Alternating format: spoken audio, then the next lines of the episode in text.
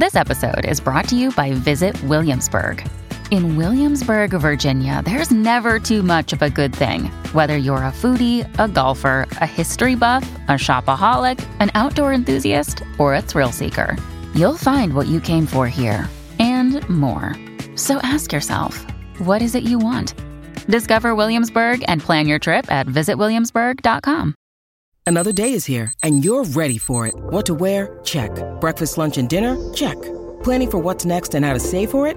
That's where Bank of America can help. For your financial to-dos, Bank of America has experts ready to help get you closer to your goals.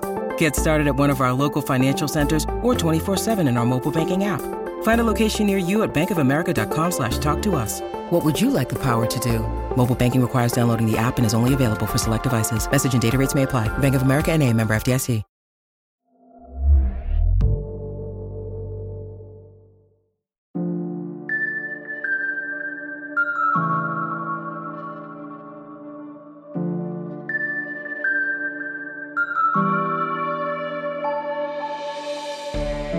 Realm presents The Witch Who Came In From the Cold, Season 1, Episode 23.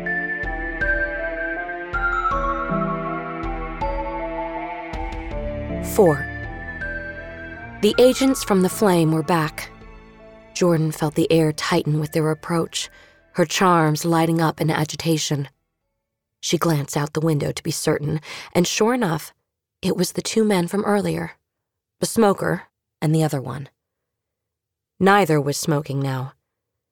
They stood conferring with each other on the sidewalk in front of the bar, heads bent together. Jordan pulled the curtains further back and peered out at them. A pile of old leaves smoldered in an ashtray on the windowsill. The smoke was a curtain, and when the two men glanced her way, they'd only see an empty window. What are you up to? She whispered. The smoke burned at the back of her throat. The leaves had been soaking in a certain chemical compound for years, and the smell of it wrapped around her. The acrid toxicity of the chemicals, an undercurrent of magic. It was one of many charms she had prepared earlier this morning, down in her office. The two men pulled apart, turned, and paced the length of the sidewalk. Jordan counted their steps with them, her breath creating little white puffs on the glass. With each step, her chest grew tighter. Ten, eleven, twelve, thirteen. She willed them to take one step too many, to ruin their spell's foundation so she wouldn't have to fight. But they didn't. At the thirteenth step, both men turned around as if preparing for a duel. The smoker pulled a rolled up scroll out of his pocket. The protection charms thumped in time with Jordan's heart. The smoker unfurled the scroll and dropped it to the sidewalk. Jordan yanked away from the window and bolted over to the bar. She flung open the cabinet and grabbed a handful of the prepared charms, shoving them in her pockets. Then she pulled out a stone box figures carved into the lid and sides and stained red with ancient blood. She had pulled it out of the safe in her office earlier today, just in case. Beneath her feet, the ley lines hummed. Jordan hurried across the empty room, up to the front door. She could hear the men's voices chanting softly on the other side. Stupid of them. Doing a spell like that where anyone could walk by and see. They must be getting desperate indeed. She kicked the door open and stepped out into the cold. The men didn't see her. They were deep into the spell, their eyes closed, voices rising up together as they reached out to the ley lines running beneath the bar. A pop came from inside, one of her charms disintegrating into ash. Jordan ground her teeth and held the box overhead. Damn the flame forcing her to do this out in the open. She began to chant, too, a different chant, in an older language. The thing inside the box rattled, thrashing against its confines. The man without the scroll glanced over at her, his eyes going wide. She glowered at him. No one stopped chanting. Her box began to glow. the figures turning molten, though they didn't give off any heat. Her fingers tingled. The box cast a neon glow over the street, over the two men, and the one without the scroll stumbled in his chant and then stepped backward. The smoker's eyes flew open. Damn you, Ivan! He roared, before his eyes found Jordan and her box, and he let out a string of frightened profanity. Get away from my bar! Jordan shouted. She didn't lower the box, but she didn't open it either. She wasn't about to let the thing inside loose on the streets of Prague. She wasn't Gabe, for God's sake. But the two flame men didn't know that. Let them think she was crazy enough to do it. She'd left the ice, after all. You wouldn't dare. The smoker stepped toward her, his scroll fluttering, useless in the wind. Jordan jerked the box so that it pointed at him, and it released a jolt of magic that knocked his head back. Try me, she shouted. And then a hot burst of power slammed into her back. For a long, stretched out moment, Jordan was flying. Her feet lifted nearly a meter off the ground. Cold air rushed around her. The box, she thought, and she curled it to her chest just as she went sprawling. The impact of her landing sped time up to normal. The box was still shut tight, although her magic had faded from it and the thing inside had gone quiet. Chanting behind her, low and guttural, she recognized the spell and without thinking rolled to her left into a patch of dirty snow. A ball of fire arced overhead and landed a few paces away. When it hit the ground, the flames erupted, shooting straight up to the sky. They were tinged in green, not red, and they smelled like incense and spices. Jordan scrambled to her feet, feeling around in her pocket as she did so. The two flame men were moving toward each other. One of them shouted, but Jordan's hearing was muffled by the haze of magic drifting off the flames. She pulled a tangle of metal out of her pocket. Wollaston wires from an old telescope twisted around a bundle of matches platinum, and phosphorus. If they wanted to fight with fire, so could she. Hey! She shouted, her voice hoarse. The two men ignored her. They were facing each other, lips moving. Shit. Shit! She didn't recognize the spell. Jordan tucked the box under her arm. She twisted the tail of wire in her charm into the shape of an ancient rune then held the whole thing to her forehead and closed her eyes. She murmured the sound of the rune three times under her breath, and then she hurled the charm onto the street between herself and the men. It exploded in a shower of golden sparks. Jordan flung herself back into the snow, arm up to cover her head. The box slipped out of her grip and landed hard on the frozen dirt. Her heart skipped a beat but the box was still closed, thank God. She was deeply regretting bringing the thing out here, regretting her attempt at a bluff. Her charm continued to spew sparks. From this angle, they were harmless. But on the other side, the side that faced the two flame men, the light would be like staring straight into the sun. She pushed herself up to standing. Her back ached where the flame's agent charm had struck, she lurched over to the golden sparks, one hand shielding her eyes. Behind the fountain of light, the shadows of the two men were scrambling toward her, away from the burning brightness of her spell. You can't take a hint, she shouted at them. I don't want you here. One of them flashed into view between the sparks. His eyes were squeezed shut. Just wanted to talk, he shouted back at her. And then you had to bring out the box of custard. The flame never just wants to talk. Jordan shot back. She had a decision to make. The two men weren't giving up, and they'd already done enough damage fighting out here in the street. These two spells would burn down eventually, leaving mysterious charred spots on the road, But God knew what other weapons these flame bastards had brought with them. And anyway, Jordan's full arsenal was inside, tucked away in the restocked cabinet beneath the bar. That didn't mean she wanted to let them in, though. Not with the confluence under their feet. Not with that suicidal determination both of them seemed to possess. The one named Ivan was inching his way toward her. She took a step backward. She had two weapons remaining in her pocket. Two chances to get these men the hell out of here. Ivan slunk past the curtain of light.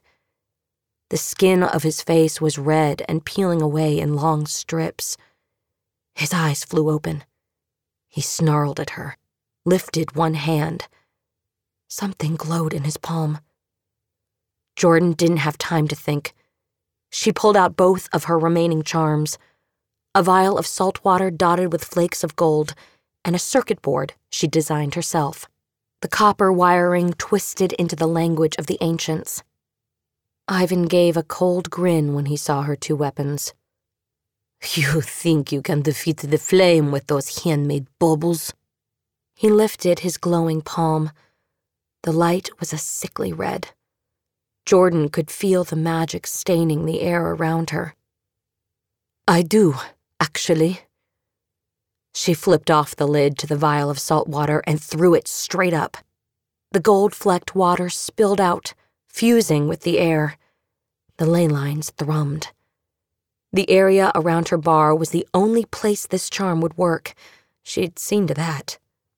Within seconds, the water had turned into a cloud, which turned into a storm a tiny person sized storm that rained concentrated energy over its victim. Ivan shrieked and dropped his own charm, which landed on the cement and shattered, the magic having flown out of it as soon as it left contact with his skin. Jordan reached into the storm and yanked Ivan out into the clean air. He gazed up at her, eyes wide with fear and panic, his skin glowing from the sudden influx of energy. Whatever the flame wants to do with my bar, they can't have it, she said. You don't get to make that decision, Ivan snarled. Jordan shoved him back into the energy storm. He howled, tried to move away. The cloud followed him. It wouldn't kill him. It just stung like peroxide on an open wound, and it would wash the magic out of him for a day or so. Send word back to your masters, she shouted at him. They're not getting my bar. The sparks from her first charm were dying down, and she could see the other flame agent curled up on the ground behind them, his arms wrapped around his head. Jordan walked over to him. She could feel the heat from the sparks against her back, as hot as the Egyptian sun. The man dropped his arms at the sound of her footsteps and gazed up at her. A heat blister bubbled over his left eye. You'll live, Jordan said, and she held up the copper circuit board. Look at your friend over there. The man glanced over his shoulder. His eyes widened. What did you? That's a charm of my own design. So's this. She lifted the circuit board. I guarantee that what it does is worse than that. She tilted her head toward Ivan. So you get the hell out of here before you find out what it is. The man's head lolled. His eyes rolled up toward her. You're going to regret this. I never regret kicking the riffraff out of Bar Vodnar. She stepped back, keeping her eyes on him didn't trust him not to try something desperate on her at the last minute.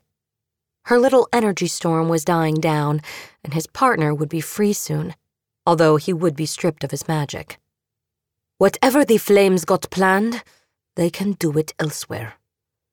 You're supposed to be neutral, the man croaked. He forced himself into a sitting position. You've got a strange idea of neutral if you think it means I'll just give the flame whatever they want. Jordan gazed down at the magic burning itself away in her street. This was ostentatious, even for the flame. It was a quiet, sleepy morning, to be sure, but they hadn't even tried to keep things hidden. Get the hell out of here, Jordan said, and the man lifted his hands in surrender and climbed to his feet. You too, she shouted at Ivan, glancing over her shoulder at him. The storm had evaporated completely. He scowled at her, slick with residue from the energy. You'll be sorry you did this, he hissed. You've made that clear. If I see you hanging around here again, I'm sure I'll be even more sorry. Ivan shuffled over to his partner, and the two glared at her. She flicked her hand at them. Bye bye. They slumped in defeat, looked at each other, and then trudged away, the scent of spent magic rising off of them into the air. Jordan was suddenly very tired. The pain in her back throbbed. She had work to do clean up, reinforcing and repairing her protection charms. But she didn't move. She watched the men stagger away, her head swirling with magic and questions.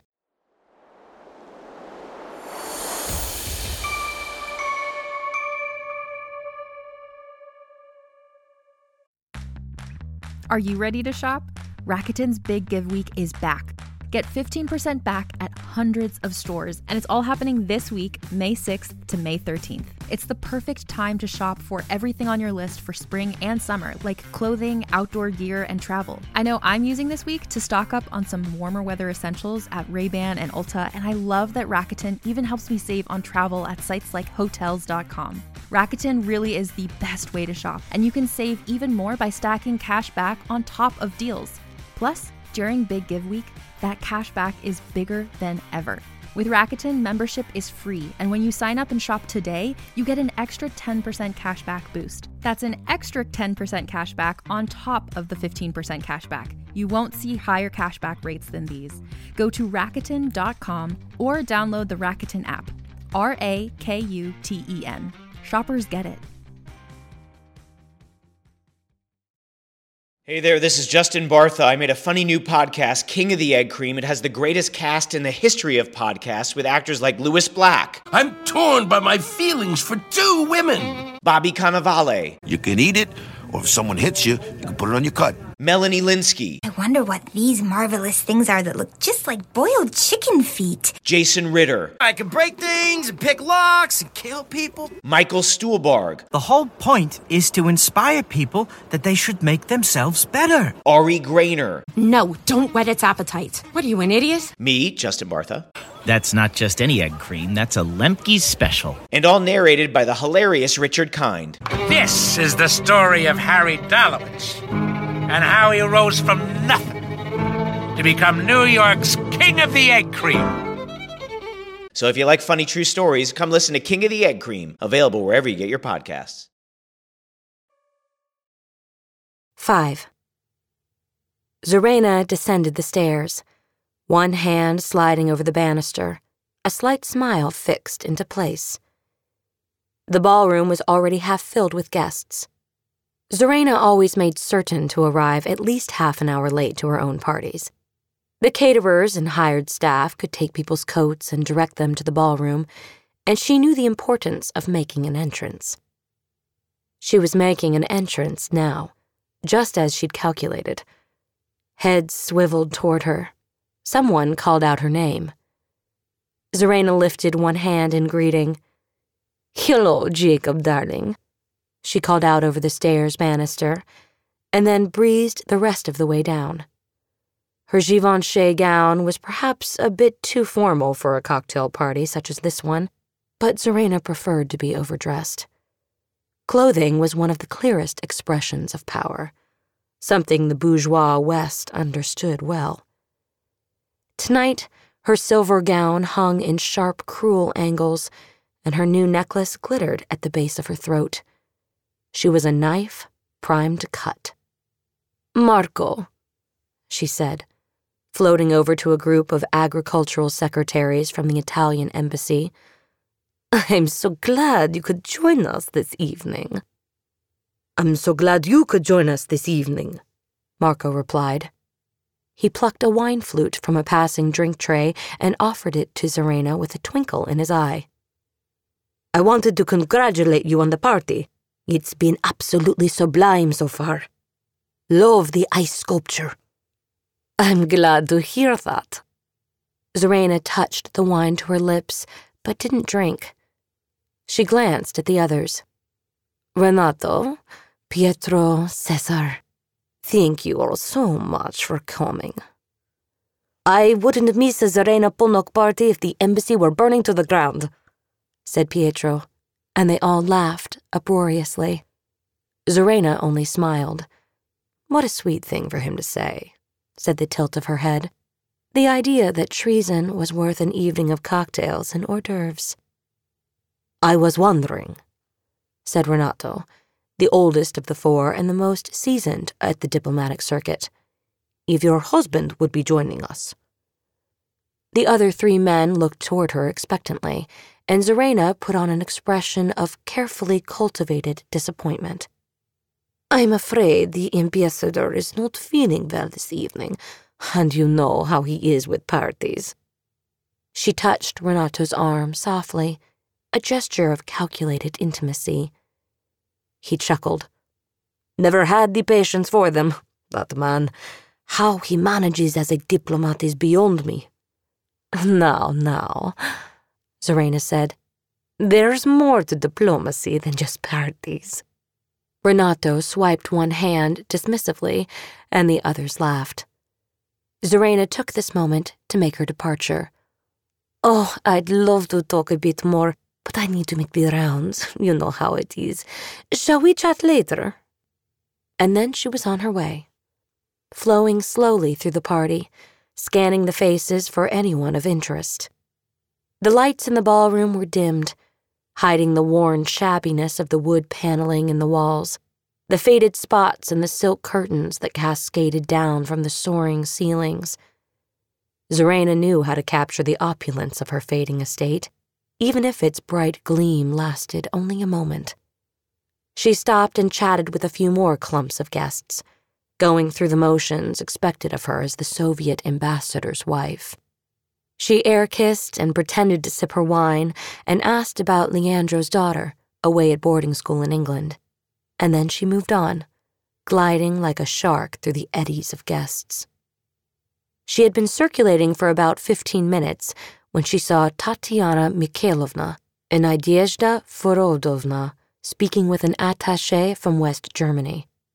They did not see her, and they were involved enough in the conversation that it was acceptable for her to breeze past. Here at the party, muffled by her drab Soviet clothes, it seemed impossible that Tatiana would have given an illegal radio to the Americans. She was a perfect little party girl, Serena knew and hard to find good gossip on. This radio was good gossip, weaponized gossip. Zarena had no doubt it would come in handy sometime in the future, assuming she could uncover the truth and then keep Sasha distracted from learning it himself. Oh, Zarena, over here? I haven't seen you in ages. Zarena turned in one liquid motion, following the sound of the voice to Mortena, wife to the Andorran representative, and a dull woman who fancied herself one of Zarena's friends. Zarena hadn't yet disabused her of the notion. She was still too useful. Zarena threaded her way over to her. Hello, lovely, she said, and they kissed the air around each other's cheeks. The scent of alcohol was already seeping through the heavy floral curtain of Mortena's perfume. Tacky, yes, but she was notoriously chatty when she drank too much. Are you having a good time? Zarena asked. Of course, Mortena giggled. I think it's impossible to have a bad time at one of your parties, Zarena. Oh, that's kind of you to say. Have you seen Luisa? She wasn't sure she would be able to come. She's been sick with the flu the last two weeks. I do wish this weather would just warm up, don't you? Zarena gave a sharp smile. Oh, darling, I am used to it. Mortena's cheeks pinked, and she made a flustered noise in the back of her throat. Oh, Yes, of course, I know. I just find the cold so dreadful. I'm looking forward to summer. I tell Sebastian that he needs to be stationed someplace warm, the Philippines or Algeria or someplace, and he tells me I should be grateful that we're here in Prague. She blathered on. Zorena's irritation tightened into a coil inside her. If only she would blather about Tanya's radio. Not that the wife of the Andorran representative would know anything about that. Zorena angled her body toward Martena as if listening closely, but her gaze turned out upon the sea of party guests. More people had arrived, and the party was beginning to form its own ecosystems, its own bureaucratic channels, the way all parties do. Zorena took note of it all, watching who toasted with whom and who gathered together near the bandstand and who stole away into the smoking room together. And then she saw someone she had never seen before. Martena, Zorena said, and tapped the woman on the arm to get her to shut up. Martina glanced over at her expectantly. Tell me, who is that man there? The handsome one. She gestured discreetly. The newcomer was stocky, dark haired and brown skinned, but he had an easy smile and a glimmer in his eye that she found appealing. Something about him seemed familiar. She hated this feeling that there was information out there she should know, and yet it had somehow slipped by her. Oh, said Martena. That's the new arrival at the American Embassy. Dominic Alvarez. He is rather handsome, isn't he? I should go introduce myself. Zorena looked apologetically at Martena and then whisked herself away. Dominic Alvarez. She rolled the name around inside her head. What secrets can I get you to share? Dominic sipped at a whiskey, watching the room with keen eyes. Zorena floated over to him, and he glanced at her, smiling in a devastatingly charming way. Hello there, he said, as if she were a surprise.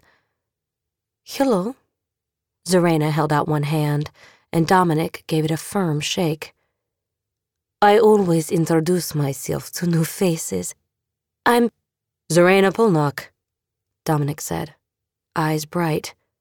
I saw a picture of you in the embassy, with your husband. I'd never forget a face like that. Zorena pretended this kind of flattery worked on her. Oh, you're too much, Mr. Alvarez. Dominic Alvarez. I just arrived at the U.S. Embassy. Ah, of course. Zorena smiled at him, taking in the details of his person. His suit fit him well, but it was shabby, the fabric worn and shiny in places. He smelled faintly of cigars. His hands had been rough to the touch, an outdoorsman. A military background, Zorena guessed, and she wondered what job he could have at the American Embassy. It did not escape her notice that he hadn't offered the information freely. This was her project for tonight, she decided, finding out all she could about this stranger. Tell me, Mr. Alvarez, how are you liking Prague so far? It's cold as shit. He winked at her. But it's getting warmer. And please, call me Dom. Dom, Zorena said. I think I can do that. Shall I show you around the party? If you're a new arrival, I can think of quite a few people who'd be interested in being introduced. That would be fantastic, Mrs. Polnock. She tittered, the lilting little laugh that set men like this at ease. Oh, Zorena, please. Zorena it is. Shall we make the rounds? He offered his arm to her, a proper gentleman underneath those threadbare clothes. Zorena looped her arm through his and led him into the crowd. She leaned in close as they walked, talking to him in a low murmur, pointing out certain people. She wanted to know if he already recognized them or not. And that's Lars Janssens, the Belgian ambassador? She pointed her head toward a tall, rather lanky man dancing with a voluptuous heiress. And the woman he's dancing with is Simona Fiala. She's a socialite here in Prague. You'll encounter her often enough if you attend the right parties. I never miss a party, Dom said, grinning. He didn't seem interested in the ambassador or the heiress, and Zarena filed that information away. They drifted on, a pair of feathers twisting together on the wind. Oh! cried Zarena. There's Oliver and Marianella Hayek. Have you met them yet? It would be dreadfully useful for you to know them, since you're connected to the American Embassy. She gave him a shining smile, and he returned one just as bright. I'm afraid I haven't had the pleasure. She guided him over. Oliver and Marianella were part of a ring of conversation that fell silent as she approached. Oliver lifted his glass in greeting. Zarena, he said. Lovely party. I'm so glad to hear that. She gestured at Dom. This is Dominic Alvarez, the new arrival at the American Embassy. I wanted to show him a taste of our hospitality here in Prague. This statement was greeted warmly, and Zarena made the rest of the introductions, pointing to each person in turn as she spoke their name and offered a bit of background for Dom's sake. She watched Dom's face as she performed, looking for a spark of recognition, a recoil of suspicion. Any break in his facade could be useful to her. But he was good, charming to the last, and he gave nothing away. You're stationed in Prague at an interesting time, said Oliver, who drained his glass and then gestured for a nearby waiter to bring him another. Zarena could tell he was already drunk. We don't usually find ourselves with murdered STB officers in our cemeteries. Marianella looked over at him in alarm, but Oliver just laughed and slapped Dom on the shoulder. I wanted to be honest, that's all. I assure you, I'm not an STB officer. Dom said smoothly. But I'll avoid cemeteries for the time being, just in case. Zarena considered this. Such a classic American, entirely unflappable. This coolness under pressure made her even more intrigued, more curious to peer into his closets. And so she politely excused Dom and herself from the Hayeks and angled him back out to the party. Don't mind that talk about murdered STB operatives, she said, scanning the room for their next target. The gossip hounds are making it out to be more than it is. Sometimes the gossip hounds learn the truth before the rest of us. Zarena looked over at him sharply. He was smiling down at her, eyes twinkling. Surely the wife of the Soviet ambassador would understand that. I'm not a politician. Just a housewife. I couldn't say. They wove through the party. Tension crept into Zarena's shoulders, but Dom seemed as loose as the first moment they'd spoken. She hated being in this position. It was not the place for her. She was used to being in control. And then, across the room, she caught a flash of something interesting. I see one of your colleagues, she said softly, watching Joshua Toms, another member of Prague's CIA office. She knew all about this one, had been slowly cultivating scraps of information about him since he first arrived in the city. Tonight, he was speaking with Alastair Winthrop. Curious. Shall we go say hello? She asked Dom. The man with him might be a good contact for you as well. You lead the way. Dom said, pointing to the crowd. You're listening to The Witch Who Came In From the Cold, created and produced by Realm, your portal to another world. Listen away.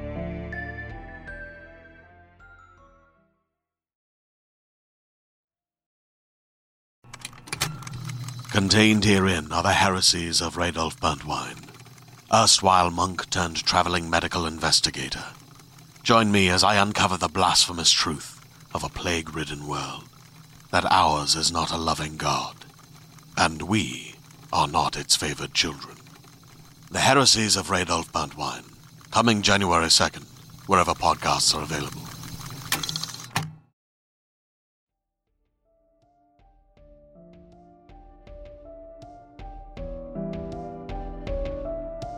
The Witch Who Came In From the Cold is created by Max Gladstone and written by Max Gladstone, Lindsey Smith, Cassandra Rose Clarke, Ian Tregillis, and Michael Swanwick. Performed by Christine Lakin and John Glouchevitch. Directed by Dennis Kao. Produced by Julian Yap and Marco Palmieri. Associate producers Corey Barton and Devin Shepard. Executive produced by Molly Barton. Audio production by Literati Audio. Audio editing by Evan Arnett and Fred Koch. Mixing and mastering by Jeremy Wesley. Original music by Katherine Anderson. Find more shows like this on Apple, Spotify, or wherever you get your podcasts.